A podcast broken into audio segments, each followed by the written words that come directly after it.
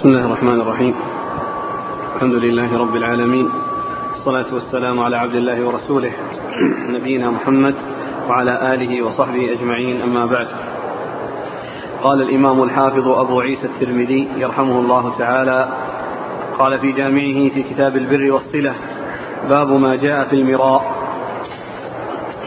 قال حدثنا عقبة بن مكرم العمي البصري.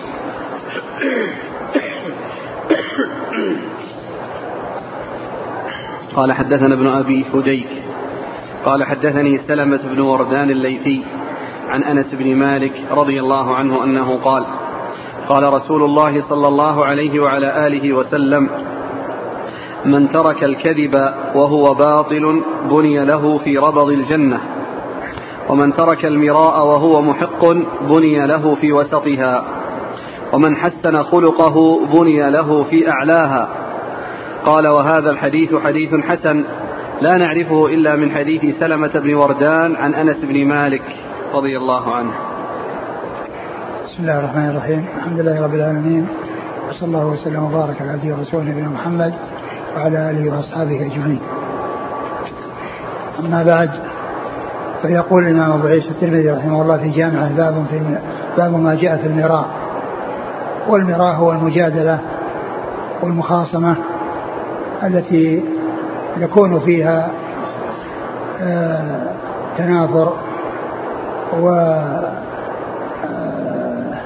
التي يكون فيها تنافر بين المتماريين أو المتجادلين وهو مذموم.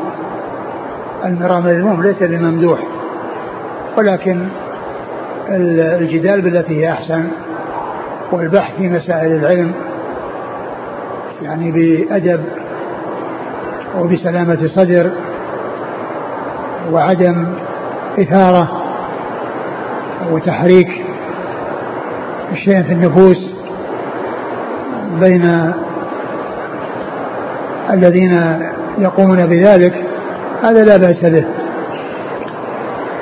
قد أورد أبو عيسى حديث أنس رضي الله عنه أن النبي صلى الله عليه وسلم قال من ترك الكذب وهو باطل ف, ف, ف بني له في ربض الجنة. بني له في ربض الجنة. وقيل ربض إن ربض الجنة يعني جوانبها يعني في أدناها. ومن ومن, ومن ترك الجدال ومن ترك المراء وهو محق بني له في وسط الجنة. ومن حسن خلقه, خلقه بني له في أعلاها. بني له في أعلاها. وقوله من ترك الكذب وهو باطل. يعني الكذب الذي الذي هو باطل والذي الإنسان يكون فيه مسيء ويكون فيه مؤاخذ. ومعنى ذلك أنه إذا أن الكذب الذي يكون هناك ما يدل عليه مثل ما جاء مثل ما استثني وجاءت به الشريعة مثلا في الحرب وفي الرجل مع زوجته ويكون يعني من قبيل التورية فإن ذلك لا بأس به. والحديث في إسناده ابن وردان وهو ضعيف ولكنه جاء بلفظ آخر يعني الحديث صحيح وهو أنه من ترك من ترك المراء وهو محق بني له بيت في ربض الجنة. ومن ترك الكذب ولو كان مازحا بني له في كذا في وسط الجنة. ومن حسن خلقه بني له في أعلى الجنة. يعني أن الحديث يعني جاء بلفظ آخر. وأما بهذا اللفظ فإنه فيه ابن وردان. وهو ضعيف. كلمة أحسن وهو باطل. يعني كأنه يعني الشيء الذي الكذب الذي هو باطل. لأن هناك كذب يعني جائز وسائر نعم قال حدثنا عقبة بن مكرم العمي البصري. هو ثقة أخرج له مسلم وأبو داود والترمذي وابن ماجه. نعم. عن ابن أبي فديك. وهو محمد بن إسماعيل بن أبي فديك صدوق أخرجه أصحاب كتب الستة. عن سلمة بن وردان الليثي. وهو ضعيف أخرج له. خالد المفرد والترمذي وابن ماجه. نعم. عن أنس بن عن أنس رضي الله عنه خادم رسول الله صلى الله عليه وسلم وأحد السبعة المكثرين من حديث رسول الله صلى الله عليه وسلم.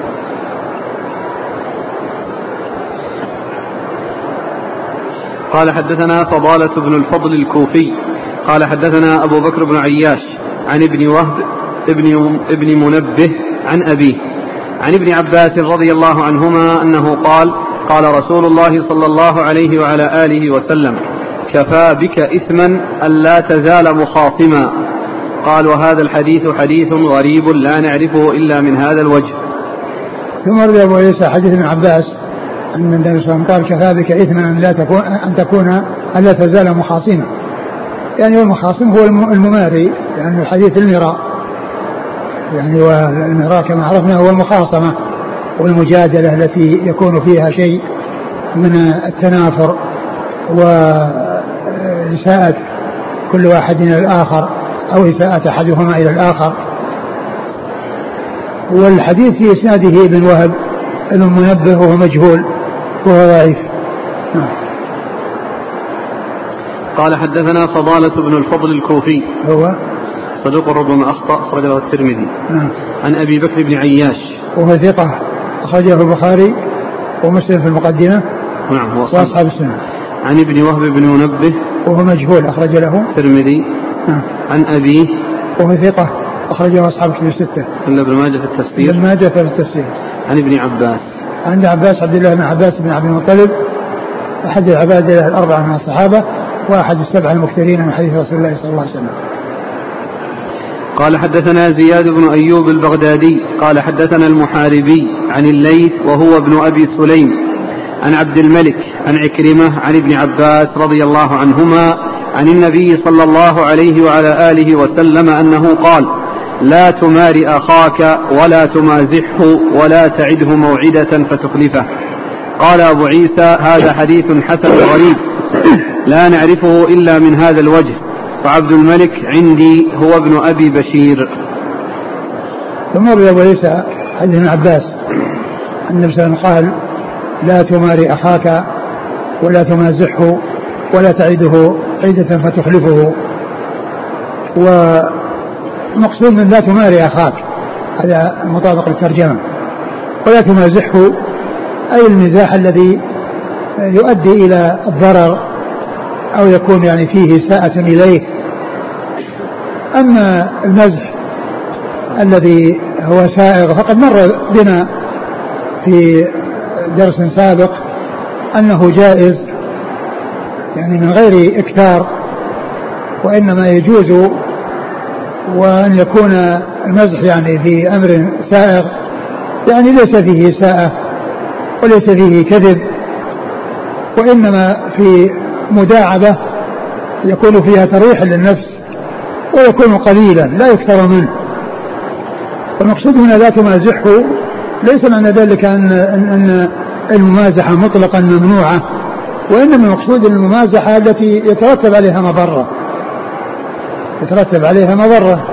والرسول صلى الله عليه وسلم كان يمازح أصحابه كما عرفنا ذلك في الدرس الماضي. ولا تعيده عيدة فتخلفه. وإنما الإنسان إذا وعد ينجز ويأتي بالوعد. نعم. قال حدثنا زياد بن أيوب البغدادي. هو ثقة أخرج له. البخاري وأبو داود والترمذي والنسائي. نعم. عن المحاربي. المحاربي هو عبد الرحمن بن محمد المحاربي وهو لا بأس به قد أصحاب الكتب. نعم. عن الليث وهو ابن أبي سليم. ليث بن أبي سليم صدوق اختلط لما اختلط جدا ولم يتميز ولم يتميز فترك حديثه وأخرج له؟ البخاري تعليقا ومسلم وأصحاب السنة. نعم. عن عبد الملك. عن الملك بن أبي بشير وهو ثقة أخرج له؟ البخاري في المفرد وأبو داود والترمذي والنسائي. نعم. عن عكرمة. عكرمة هو ابن عباس ثقة أخرج أصحاب كتب الستة. عن ابن عباس. رضي الله عنهما مر ذكره عندنا في النسخة هو عبد الملك عندي هو ابن بشير. لا ساقط أبي. لو تعيدون جزاكم الله خير ولا تمازحه لا تمازحه يعني الممازحة التي يترتب عليها مضرة. المزح الذي يكون فيه مضرة وإساءة. وأما أصل المزاح من غير إكثار فإن ذلك سائغ وقد مر في باب سابق وأن الرسول صلى الله عليه وسلم كان يمازح أصحابه. ومنه الحديث الذي قد نحملك على ولد الناقة. وقال لأنس يا ذا الأذنين.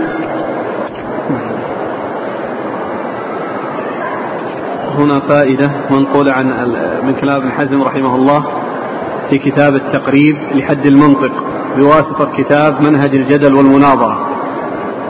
يقول ابن حزم رحمه الله إني ناظرت رجلا من أصحابنا فعلوته فعلوته فيها لبكاء هكذا مكتوب لبكاء كان في لسانه. يعني غلبة. يعني علوته يعني غلبة في المجادلة. لكن قوله لبكاء كان في لسانه. يعني كان فيه ضعف في لسان المجادلة. وانفض المجلس على أني ظاهر. فلما أتيت منزلي حاك في نفسي منها شيء فتطلبتها في بعض الكتب فوجدت برهانا صحيحا يبين بطلان قولي وصحة قول خصمي. وكان معي أحد أصحابنا ممن شهد ذلك المجلس فعرفته بذلك. ثم إني علمت على المكان من الكتاب. فقال لي ما تريد؟ فقلت حمل هذا وعرضه على فلان وإعلامه بأنه المحق وأني كنت أنا المبطل وأني راجع إلى قوله. فهجم عليه من ذلك أمر فبهت. فهجم؟ فهجم عليه من ذلك أمر فبهت. وقال لي وتسمح نفسك بذلك؟ فقلت له نعم ولو أمكنني ذلك في وقتي هذا ما أخرته إلى غد. الرجوع إلى الحق خير من التمادي في الباطل كما جاء عن عمر رضي الله عنه. وهذا هو الإنصاف وأن الإنسان إذا أخطأ وتبين خطأه وكان يظن أن الحق معه والخطأ مع غيره ثم تبين ذلك. وكل إنسان يعلن هذا ويتكلم فيه. لا شك أن هذا هو الاعتدال وهذا هو الإنصاف. يقول السائل هل يجوز الكذب في مصلحة الدعوة لهداية الناس إلى الاستقامة؟ لأن الكذب يجوز بين المسلم والمسلم حال الإصلاح. فكيف بإصلاح المسلم بين بينه وبين ربه؟ الرسول صلى الله عليه وسلم جاء عنه يعني ما يدل على الاستثناء. يعني في أمور معينة. والإنسان يجتهد في الدعوة في بيان الأدلة من الكتاب والسنة وكذلك من المعقول ويحرص على هداية الخلق ولا يكذب ولا ولا يكذب لأن الكذب إذا عرفه يعني من يقابله فإنه يصمه بذلك ويسيء الظن به. ومن المعلوم أنه لا يداهن في الدين. ولكن كون الإنسان يحسن في الدعوة وعرض الأدلة هذا هو مطلوب. وما كونه يقول للناس شيء وهو كاذب فيه لا يفعل. قال رحمه الله تعالى باب ما جاء في المداراة. قال حدثنا ابن أبي عمر قال حدثنا سفيان بن عيينة عن محمد بن المنكدر عن عروة بن الزبير عن عائشة رضي الله عنها أنها قالت استأذن رجل على رسول الله صلى الله عليه وعلى آله وسلم وأنا عنده فقال بئس ابن العشيرة أو أخو العشيرة. ثم أذن له فألان له القول.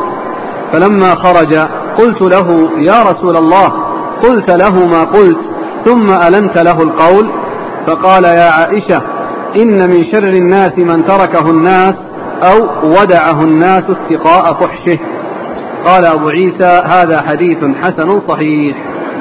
ثم ليس باب المدارات والمدارات هي يعني الملاينة ومعاملة الناس يعني بشيء يعني ليس فيه ضرر أو إخلال في الدين أو نقص في الدين وإنما يداريهم ولا ولا يداهنهم لأن المداراة هي آه، معاملة للتخلص من شر أو للابتعاد عن شر ولصرف شر. وأما المداهنة فإن الإنسان آه، آه، يكون فيها شيء من النقص في الدين أو التساهل في أمر الدين. وهذا يعني غير سائغ فالمداراة جائزة والمداهنة غير ممنوعة. والمداهنة حرام. وأورد في هذا أبو عيسى حديث عائشة أن النبي صلى الله عليه وسلم استأذن عليه رجل فلما سمع صوته قال بئس أخو العشيرة أو بئس ابن العشيرة. والعشيرة القبيلة. يعني معناها أنه بئس الرجل من القبيلة. فيقال أخو العشيرة ثم يقال أخو العرب أنه يعني إذا قيل أخو العرب هو من العرب يعني. يا أخو العرب يعني أنه عربي. وكذلك أخو العشيرة يعني أنه من العشيرة. فلما دخل ألان له الكلام وأطاب له الكلام فلما خرج قالت عائشة له إنك قلت كذا وكذا وأنك فعلت معه كذا وكذا. قال يا عائشة إن من شر الناس من تركه الناس اتقى شره يعني أن هذا الكلام الذي يعني ألانه معه يعني إما لدفع شره وكذلك أيضا ل لتأليفه ولإسلامه أو لتقوية إسلامه. وقيل عن هذا أنه عيينة بن حصن كما ذكره الشارح وكان قيل أنه لم يسلم أو أنه أسلم وكان يعني لم يكن ثابت الإسلام وقيل أنه ارتد بعد ذلك بعد وفاة النبي صلى الله عليه وسلم وأتي به إلى أبي بكر. وأيضا جاء في صحيح البخاري أنه في خلافة عمر كما عند قوله عز وجل خذ العفو وأمر بالعرف عن الجاهلين. وكان جاء ونزل على الحر بن قيس وكان يعني من أقربائه وقال إن لك وجه عند هذا الأمير.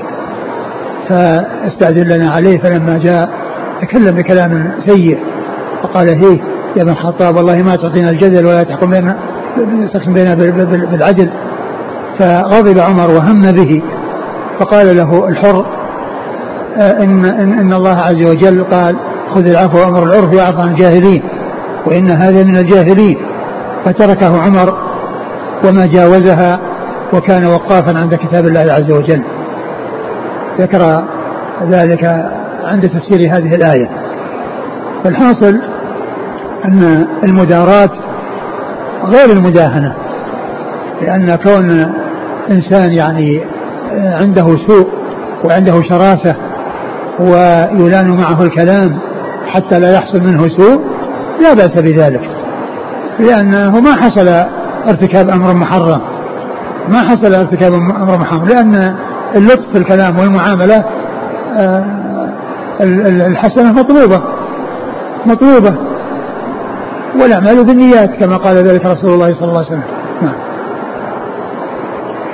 ذكر الشارح يعني الفرق بين المداهنة والمداراة ويعني أشار إلى أهمية هذا الفرق وإلى نفاسته وقال إنه يعني يجب أو ينبغي أن يعني يهتم بذلك وأن يعرف.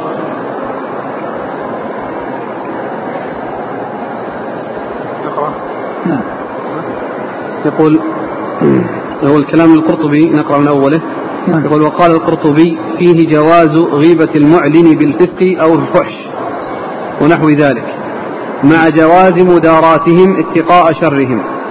ما لم يؤدي ذلك إلى المداهنة. ثم قال تبعا للقاضي حسين والفرق بين المداراة والمداهنة أن المداراة بذل الدنيا لصلاح الدنيا أو الدين أو هما معا وهي مباحة وربما استحسنت والمداهنة بذل الدين لصلاح الدنيا. انتهى. قال وهذه فائدة جليلة ينبغي حفظها والمحافظة عليها فإن أكثر الناس عنها غافلون وبالفرق بينهما جاهلون. الآن أحسن الله لك ما يسمى بالمجاملة. نعم. الآن يجامل. أي نعم. المجاملة يعني هي قريب من قريب من المداراة أقول من المداراة لكنها إذا كانت في باطل أو فيه شيء من خلاف الدين صارت مداهنة يصير مداهنة ما تصير ما تصير مداراة قال حدثنا ابن أبي عمر.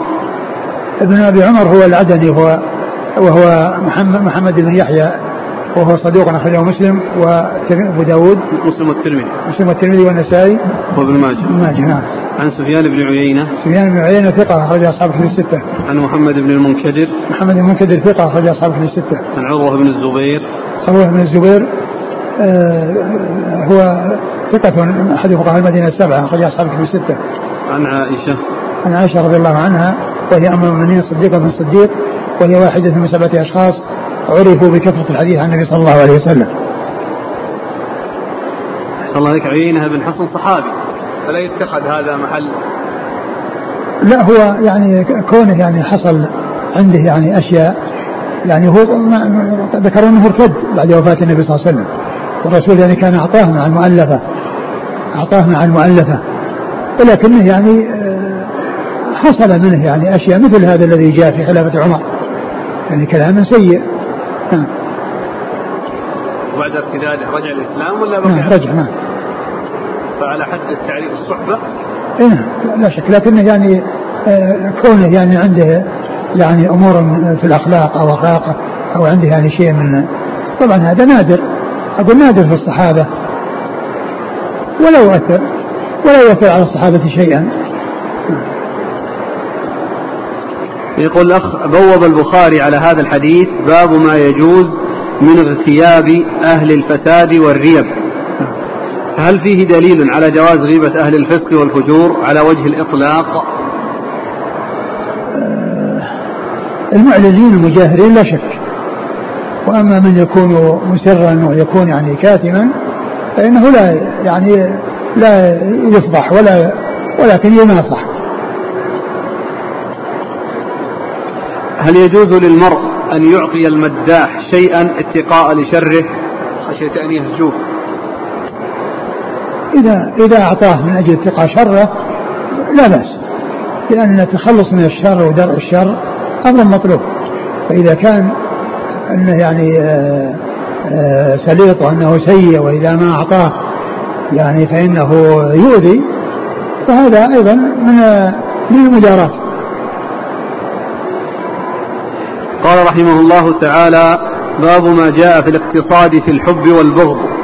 قال حدثنا قال حدثنا أبو كريب قال حدثنا سويد بن عمرو الكلبي عن حماد بن سلمة عن أيوب عن محمد بن سيرين عن أبي هريرة رضي الله عنه أراه رفعه. قال أحبب حبيبك هونا ما عسى أن يكون بغيضك يوما ما وأبغض بغيضك هونا ما. عسى أن يكون حبيبك يوما ما. قال أبو عيسى هذا حديث غريب لا نعرفه بهذا الإسناد إلا من هذا الوجه. وقد روي هذا الحديث عن أيوب بإسناد غير هذا.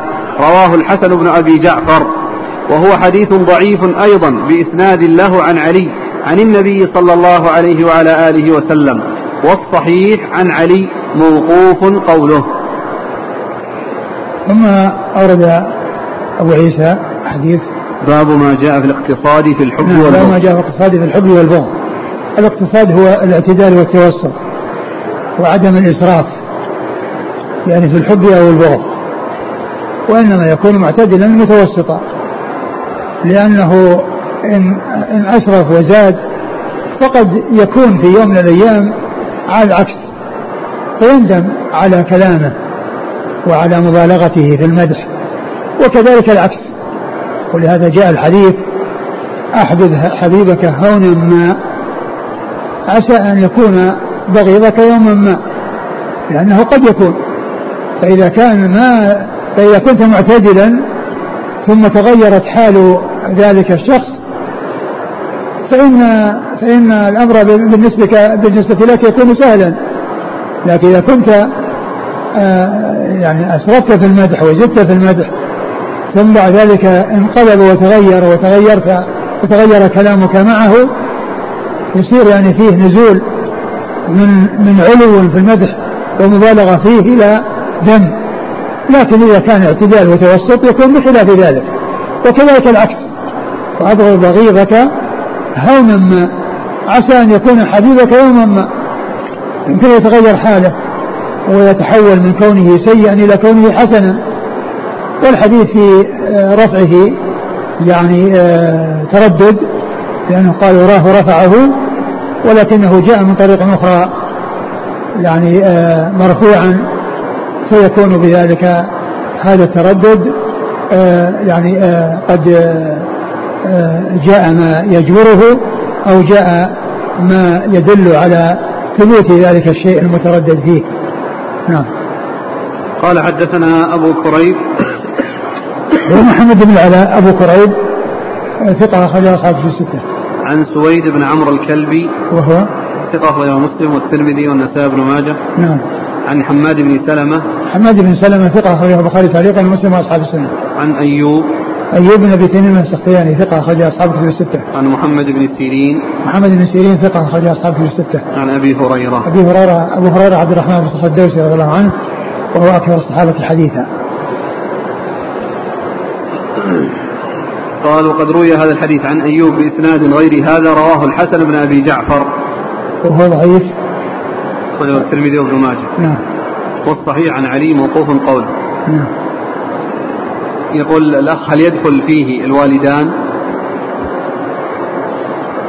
الوالدان يعني آه، الإحسان إليهم مطلوب ومحبتهم مطلوبة ولا يعني يقاس غيرهما عليهما. و والإنسان عندما يمدح يمدح بما فيه ويذكر الواقع ولا يزيد لا في الوالدين ولا في غير الوالدين. قال رحمه الله تعالى باب ما جاء في الكبر. قال حدثنا أبو هشام الرفاعي قال حدثنا أبو بكر بن عياش عن الأعمش عن, عن إبراهيم عن علقمة عن عبد الله رضي الله عنه أنه قال قال رسول الله صلى الله عليه وعلى آله وسلم لا يدخل الجنة من كان في قلبه مثقال حبة من خردل من كبر ولا يدخل النار من كان في قلبه مثقال حبة من إيمان. قال وفي الباب عن أبي هريرة وابن عباس وسلمة بن الأكوع وأبي سعيد رضي الله عنهم. قال أبو عيسى هذا حديث حسن صحيح. ثم أبو عيسى باب في الكبر. والكبر هو الترفع والتعالي وغمط الناس وكونه يرى أنه فوق الناس وأن له علو على الناس ومنزلة عليهم فوقهم وهو مذموم والممدوح هو التواضع الذي هو ضد الكبر ومن تواضع لله رفعه الله والكبر هو مذموم لأن فيه آه، إعجاب بالنفس وفيه آه، غرور واعتقاد وتصور أن أنه فوق الناس وهذا يقتضي احتقارهم وغمطهم حقوقهم والإساءة إليهم والتنقص لهم. ولا شك أن كل ذلك مذموم. وقد أورد أبو عيسى حديث عبد الله. عبد الله بن مسعود رضي الله تعالى عنه أنه قال لا يدخل الجنة من كان في قلبه مثقال حبة خردل من كبر. يعني معناه أن الكبر يعني قليله وكثيره. كل ذلك مذموم. وأنه من أسباب دخول النار وعدم دخول الجنة من أول وهلة. وأنه الإنسان يعني قد يكون يعني لتكبره لا يدخل الجنة مع أول من يدخلها بل يتأخر دخوله لكونه عذب في النار مدة أو فترة من الزمان على جرمه وعلى ذنبه وكل مؤمن وكل من مات على الإيمان فإنه وإن دخل النار لا بد أن يخرج منها ولا يبقى في النار أبد الآباد إلا الكفار الذين هم أهلها والذين لا سبيل لهم إلى الخروج منها. الثاني ولا ولا. ولا يدخل النار من كان في قلبه مثقال حبة من إيمان. ولا يدخل النار من كان في قلبه مثقال حبة من إيمان. يعني معنى ذلك أنه يعني آه يعني لا يدخلها دخول تخليد. وأما كونه يدخلها وعنده معاصي فإنه يخرج منها بشفاعة الشافعين وبعفو أرحم الراحمين. إذا شاء الله عز وجل أن يدخلها وإن شاء أن يتجاوز عنه ويعفو عن ذنوبه ويغفر ذنوبه ويتجاوز عنها فإنه يدخل جنة من أول وهلة. يدخل جنة من أول وهلة. ولكن إذا ما دخلها من أول وهلة فإنه إذا دخل النار وعذب على جرمه فإنه لا بد أن يخرج من النار ويدخل الجنة. نعم. قال حدثنا أبو هشام الرفاعي. هو؟ آه، محمد بن يزيد ليس بالقوي أخرج له مسلم والترمذي وابن ماجه. نعم. عن أبي بكر بن عياش عن نعم. الأعمش. الأعمش سليمان بن مهران الكاهلي ثقة أخرج أصحاب كتب الستة عن إبراهيم إبراهيم بن يزيد بن قيس النخعي ثقة أخرج أصحاب كتب الستة عن علقمة علقمة هو ثقة أخرج أصحاب كتب الستة. عن عبد الله عبد الله بن مسعود الهذلي رضي الله عنه أخرجه أصحاب كتب الستة. قال وفي الباب عن أبي هريرة وابن عباس وسلم بن الأكوع. أبو هريرة مر ذكره وابن عباس كذلك. وسلم بن الأكوع صحابي أخرج أصحاب كتب الستة. وأبي سعيد. وأبو سعيد سعد بن مالك بن سنة الخدري أحد المكثرين من حديث النبي صلى الله عليه وسلم. قال حدثنا محمد بن المثنى وعبد الله بن عبد الرحمن. قال حدثنا يحيى بن حماد. قال حدثنا شعبة عن أبان بن تغلب عن فضيل بن عمرو. عن إبراهيم عن علقمة عن عبد الله رضي الله عنه. عن النبي صلى الله عليه وعلى آله وسلم أنه قال لا يدخل الجنة من كان في قلبه مثقال ذرة من كبر ولا يدخل النار يعني من كان في قلبه مثقال ذرة من إيمان. ولا؟ ولا يدخل النار يعني من كان في قلبه مثقال ذرة من إيمان. قال فقال له رجل إنه يعجبني أن يكون ثوبي حسنا ونعلي حسنة. قال إن الله يحب الجمال ولكن الكبر من بطر الحق وغمص الناس. وقال بعض أهل العلم في تفسير هذا الحديث لا يدخل النار من كان في قلبه مثقال ذرة من إيمان إنما معناه لا يخلد في النار. وهكذا روي عن أبي سعيد الخدري عن النبي صلى الله عليه وآله وسلم أنه قال لا يخرج من النار من كان في قلبه.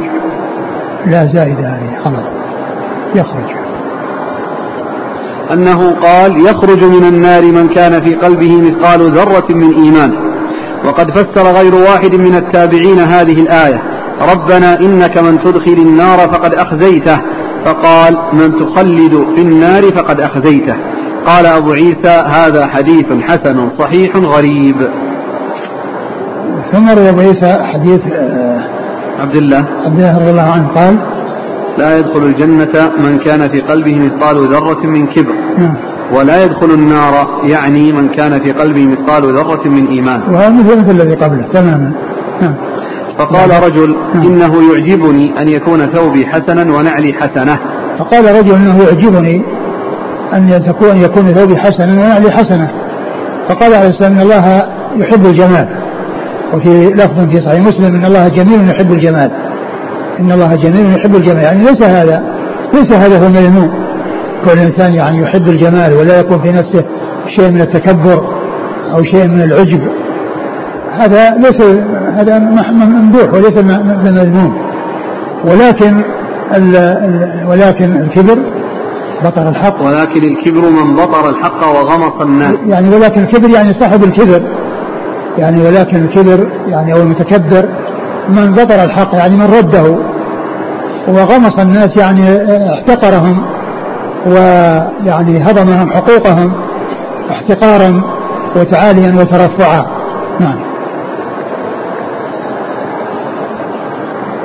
قال حدثنا محمد بن المثنى. محمد المثنى أبو موسى العنزي الملقب بالزمن وهو ثقة أخرج أصحاب كتب الستة بل هو شيخ لأصحاب كتب الستة. وعبد الله بن عبد الرحمن. هو الدارمي وهو ثقة أخرج له. مسلم وأبو داود والترمذي. نعم. عن يحيى بن حماد. وهو؟ ثقة أخرج أصحاب الكتب إلا أبا داود ففي الناسخ. نعم. عن شعبة. شعبة بن الحجاج الواسطي ثقة أخرج أصحاب كتب الستة. عن أبان بن تغلب. وهو؟ ثقة أخرج له مسلم وأصحاب السنن. نعم. عن فضيل بن عمرو. وهو؟ ثقة أخرج له مسلم وأبو داود في القدر. نعم. والترمذي والنسائي بن ماجه. نعم. عن إبراهيم عن علقمة عن عبد الله. نعم. قال في آخره وقال بعض العلم في تفسير هذا الحديث لا يدخل النار من كان في قلبه مثقال ذرة من إيمان إنما معناه لا يخلد في النار.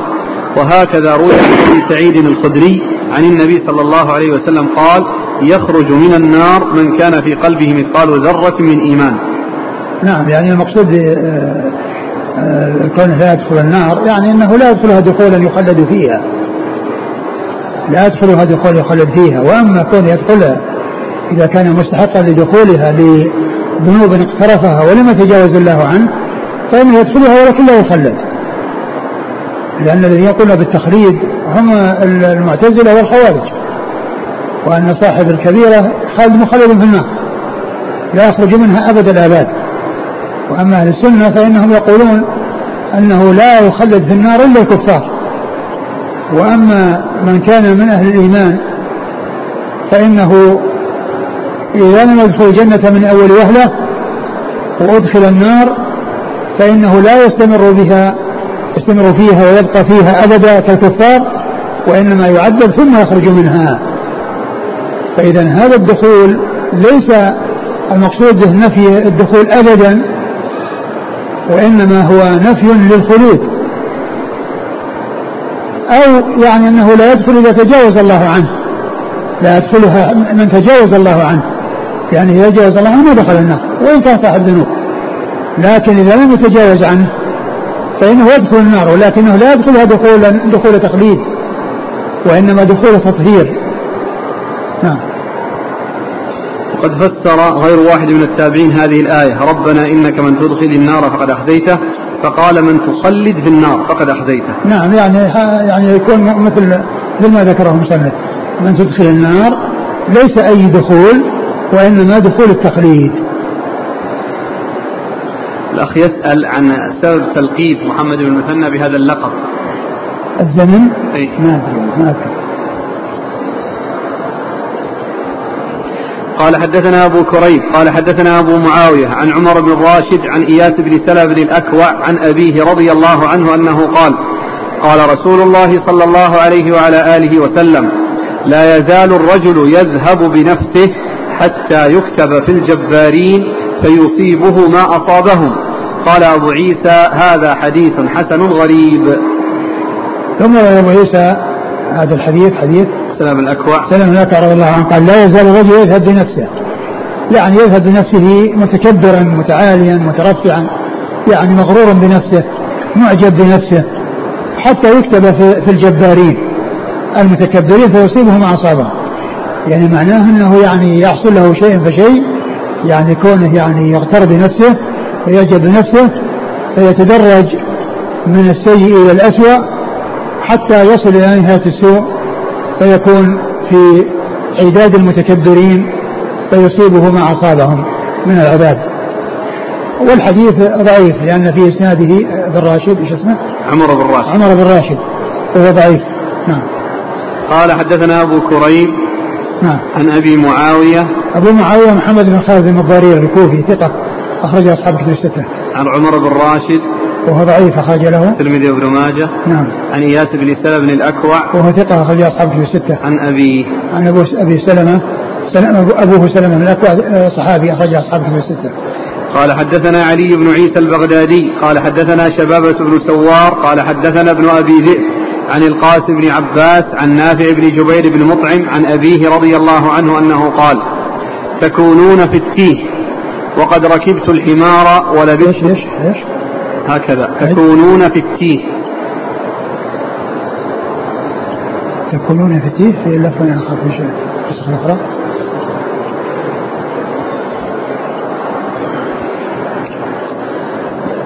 نقرأ من يا النسخة الثانية. تقولون. تقولون. تقولون لي. نعم. يقولون لي.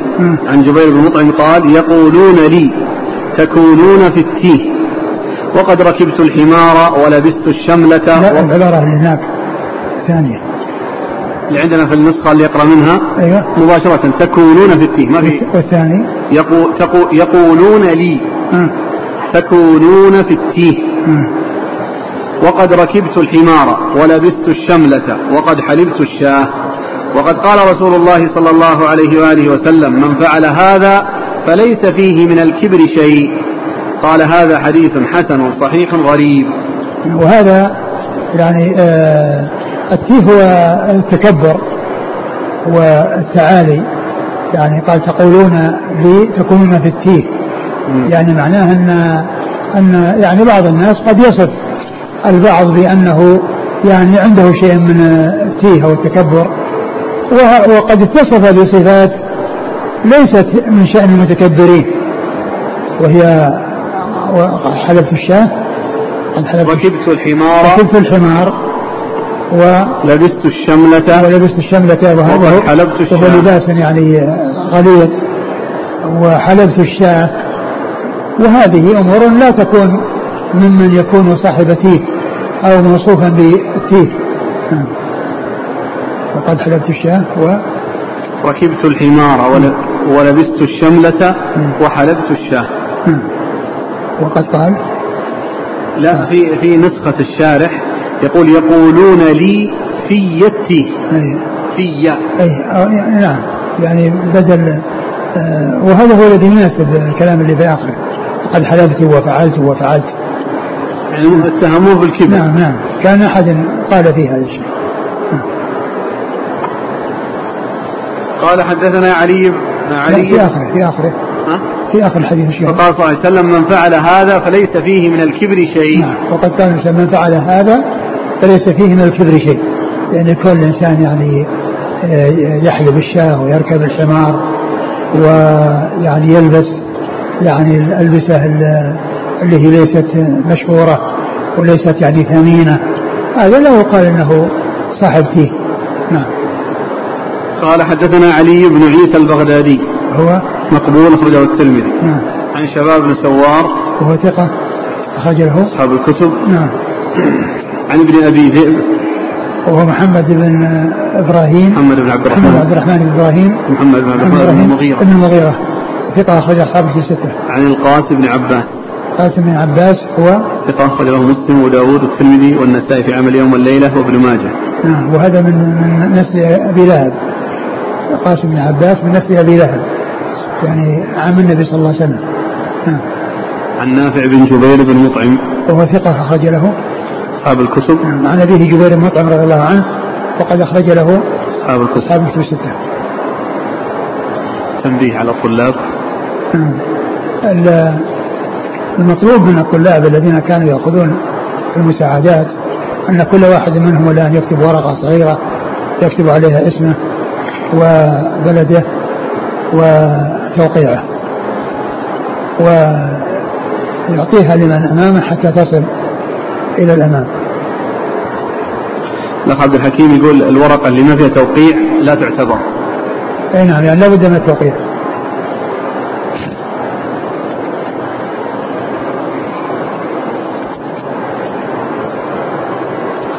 يقول أحسن الله إليك. الآن ركوب الحمار من خوارم المروءة. الآن يعني أصلا ما ما هناك الحمار هذا يكون مستعمل. يعني جاء شيء يغني عنه. أقول جاء شيء يغني عنه. الناس الآن ما يحتاجون إليه. أقول ما يحتاجون إليه. نعم الناس اللي يكونون في أماكن ما تصل إليها السيارات يستعملونه. يستعملونه. في جبال وفي أماكن عالية. لا تصل إليها السيارات. نعم والناس الآن الإنسان لو لو يفعل بدل السيارة يعني الناس يعني ينتقدونه لا شك لأنه ما هو الآن مركوب ليس من المركوبات.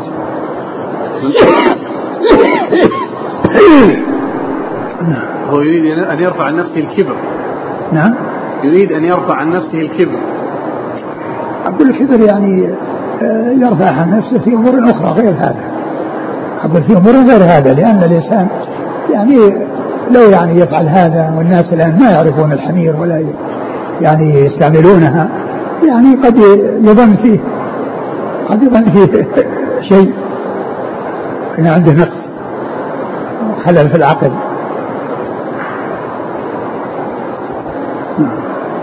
قال رحمه الله تعالى باب ما جاء في حسن الخلق.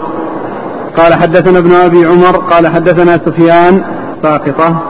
عن عمرو بن دينار عن ابن أبي مليكة عن يعلى بن مملك عن أم الدرداء عن أبي الدرداء رضي الله عنه أن النبي صلى الله عليه وعلى آله وسلم قال ما شيء أثقل في ميزان المؤمن يوم القيامة من خلق حسن وإن الله ليبغض الفاحش البذيء.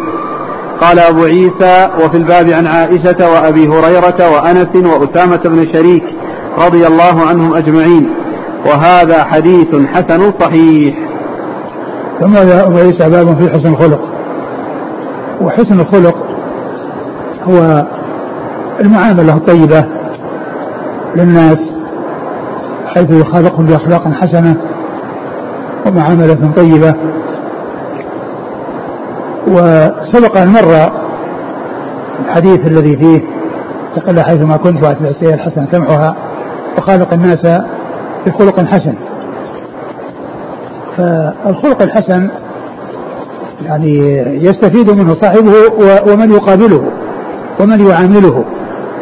بخلاف السيء الخلق فإن فإنه يتضرر هو بسوء خلقه ويتضرر غيره ممن يعامله ولو كان من من أقربائه وأقرب أقربائه. وقد أورد أبو عيسى حديث حديث أبي الدرداء؟ أبي الدرداء رضي الله عنه. الإنسان قال ما من شيء أثقل في الميزان من حسن الخلق. يعني أن حسن الخلق ومعاملة الناس المعاملة الطيبة أن هذا يعني أجره وثوابه عظيم عند الله عز وجل. ومن المعلوم أن أعمال الإنسان كلها يعني توضع في الميزان. يعني سواء كانت أقوال أو أفعال والله عز وجل يعني يجعل يعني المعاني ويجعل يعني هذا يجعله أجساما؟ فتوضع في الميزان. ولهذا جاء في الحديث كلمتان حبيبتان الرحمن خفيفتان على اللسان ثقيلتان في الميزان. سبحان الله وبحمده سبحان الله العظيم. نعم. قال حدثنا ابن أبي عمر عن سفيان عن عمرو بن دينار. عمرو بن دينار المكي ثقة أخرج أصحاب كتب الستة. عن ابن أبي مليكة وهو ثقة أخرج أصحاب كتب الستة. عن يعلى بن مملك وهو مقبول أخرج البخاري في المفرد وأبو نعم. داود والترمذي والنسائي. نعم. عن أم الدرداء. أم الدرداء وهي هجينة وهي أم الدرداء الصغرى وهي تابعية وهي التي لها الرواية وقد أخرج عنها أصحاب الكتب الستة وأما أم الدرداء الكبرى وهي خيرة فليس لها فهي صحابية وليس لها رواية. عن أبي الدرداء. أبو الدرداء عويمر رضي الله عنه أخرج أصحاب الكتب الستة. وفي الباب عن عائشة نعم. وأبي هريرة وأنس وأسامة بن شريك. أسامة بن شريك أخرجه أصحاب السنن. قال حدثنا أبو كريب قال حدثنا قبيصة بن الليث الكوفي عن مطرف عن عطاء عن أم الدرداء عن أبي الدرداء رضي الله عنه أنه قال سمعت النبي صلى الله عليه وعلى آله وسلم يقول ما من شيء يوضع في الميزان أثقل من حسن الخلق وإن صاحب حسن الخلق ليبلغ به درجة صاحب الصوم والصلاة. قال أبو عيسى هذا حديث غريب من هذا الوجه. ثم أبو داود أبو عيسى حديث في الدرداء رضي الله عنه من طريق أخرى وهو مثل ما تقدم وفيه أنه صاحبه يبلغ درجة صاحب الصوم والصلاة. وهذا يدل على فضل حسن الخلق وأن معاملة الناس المعاملة الطيبة التي يكون فيها التآلف والتقارب وإحسان كل واحد إلى الآخر والبعد عن الإساءة أن فيه الأجر العظيم والثواب الجزيل. ومن المعلوم أن هذا ينبغي أن يكون من الجانبين لا أن يكون من جانب دون آخر. بأن يكون بعض الناس يحب أن يعامل معاملة طيبة ويخالق بأخلاق حسنة وهو لا يكون كذلك بل يكون بالعكس بل عليه أن يعامل الناس بمثل ما يحب أن يعاملوه به. نعم. قال حدثنا أبو كريب عن قبيصة بن ليث الكوفي. وهو؟ صدوق خير الترمذي. عن مطرف.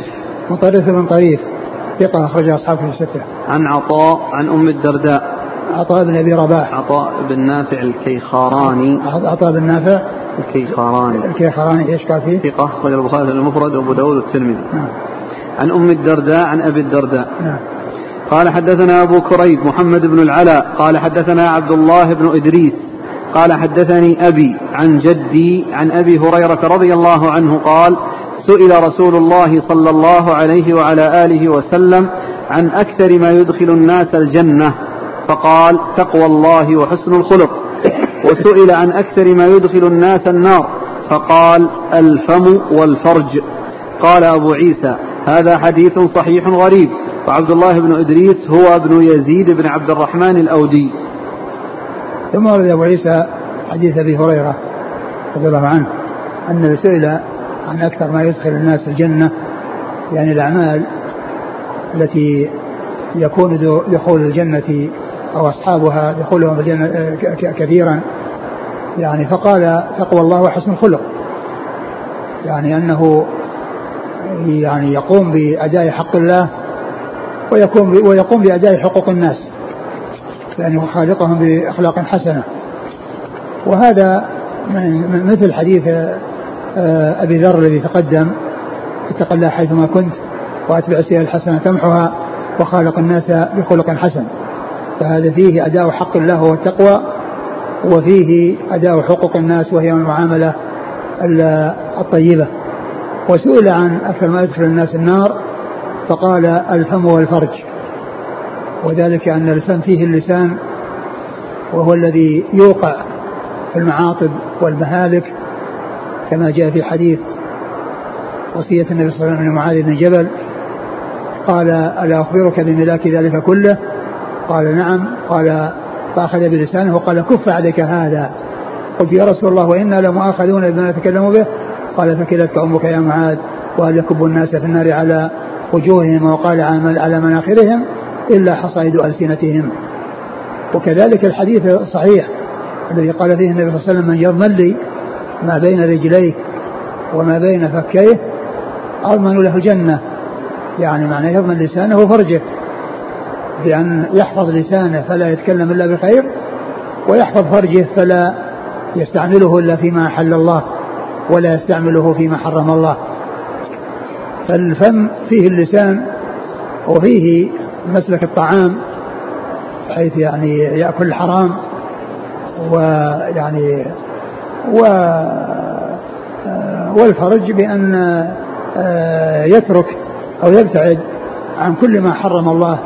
استعماله فيه ولا يستعمله إلا في ما أباح الله من الزوجة وملك اليمين كما قال الله عز وجل والذين هم لفروجهم حافظون إلا على أزواجهم أو ما ملكت أيمانهم فإنهم غير ملومين.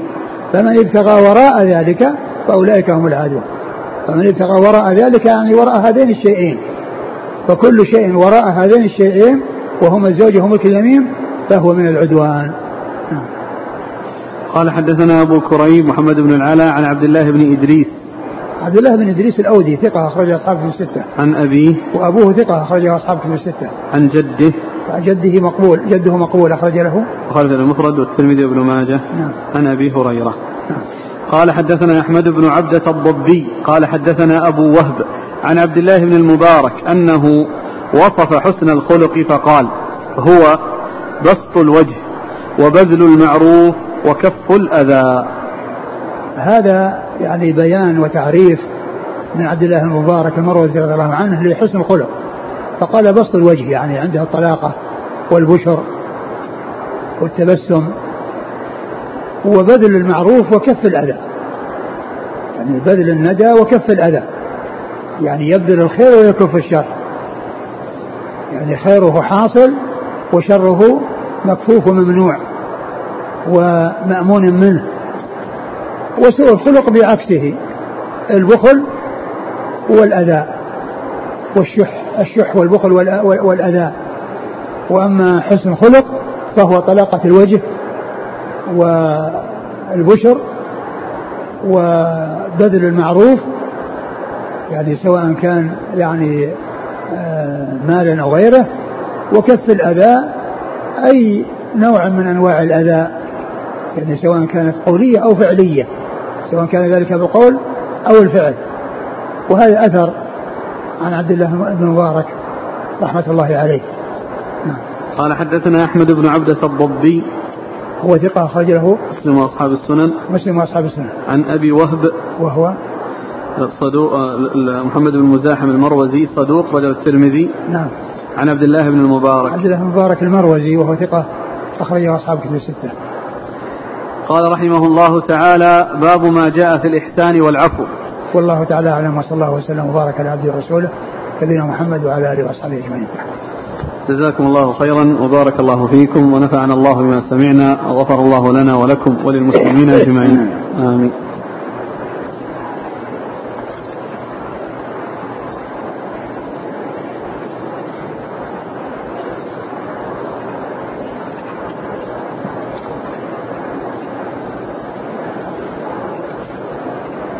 يقول السائل هل هناك ميزان واحد أم عدة موازين يوم القيامة؟ الذي يبدو أنه ميزان واحد. ميزان واحد. والله على كل شيء قدير. نعم. وهذا الأخ يسأل عن الاستمناء ما حكمه؟ هو حرام لأنه داخل تحت هذه الآية. لأن الله عز وجل قال والذين هم لفروجهم حافظون إلا على أزواجهم أو ما ملكت أيمانهم. فإنهم غير ملومين فمن ابتغى وراء ذلك فهو مما وراء ذلك فهو عدوان. هو مما وراء ذلك فهو عدوان. فهذه الآية تدل على تحريمه لأنه خارج عما أحل الله الذي هو محصور في الزوجة وملك اليمين وما عدا ذلك فإنه محرم وعدوان. والإنسان الذي يكون عنده قوة في الشهوة فالعلاج ليس هو الاستمناء العلاج هو الصوم. الذي أرشد إليه الرسول الكريم صلى الله عليه وسلم بقوله يا معشر الشباب من استطاع منكم الباءة فليتزوج فإنه أحسن الفرج وأغض البصر ومن لم يستطع فعليه بالصوم فإنه له وجاء. هذا هو العلاج النبوي. مر معنا في حديث عبد الله بن مسعود لا يدخل الجنة من كان في قلب مثقال ذرة من كبر ويدخل النار يعني من كان في قلب مثقال ذرة من إيمان. في الأسناد شعبة يروي عن أبان بن تغلب عن فضيل بن عمرو. الأخ ينقل يقول سئل الإمام الذهبي رحمه الله في كتابه ميزان الاعتدال عن أبان بن تغلب الكوفي فقال الذهبي عنه شيعي جلد لكنه صدوق فلنا صدقه وعليه بدعته. انتهى الكلام ده؟ إيه، الذهب يقول شيعي جلد لنا صدق لكنه صدوق فلنا صدقه وعليه بدعته. إيه يقول الأخ في طريقة ثانية أيضا وراه ها؟ أقول طريقة ثانية حديث مسعود جاء من طريقين. فليس الحناء. فليس هي الطريقة الوحيدة الأول أبو هشام الرفاعي عن أبي بكر بن عياش عن الأعمش. نعم. عن إبراهيم عن علقمة بن عبد الله. نعم.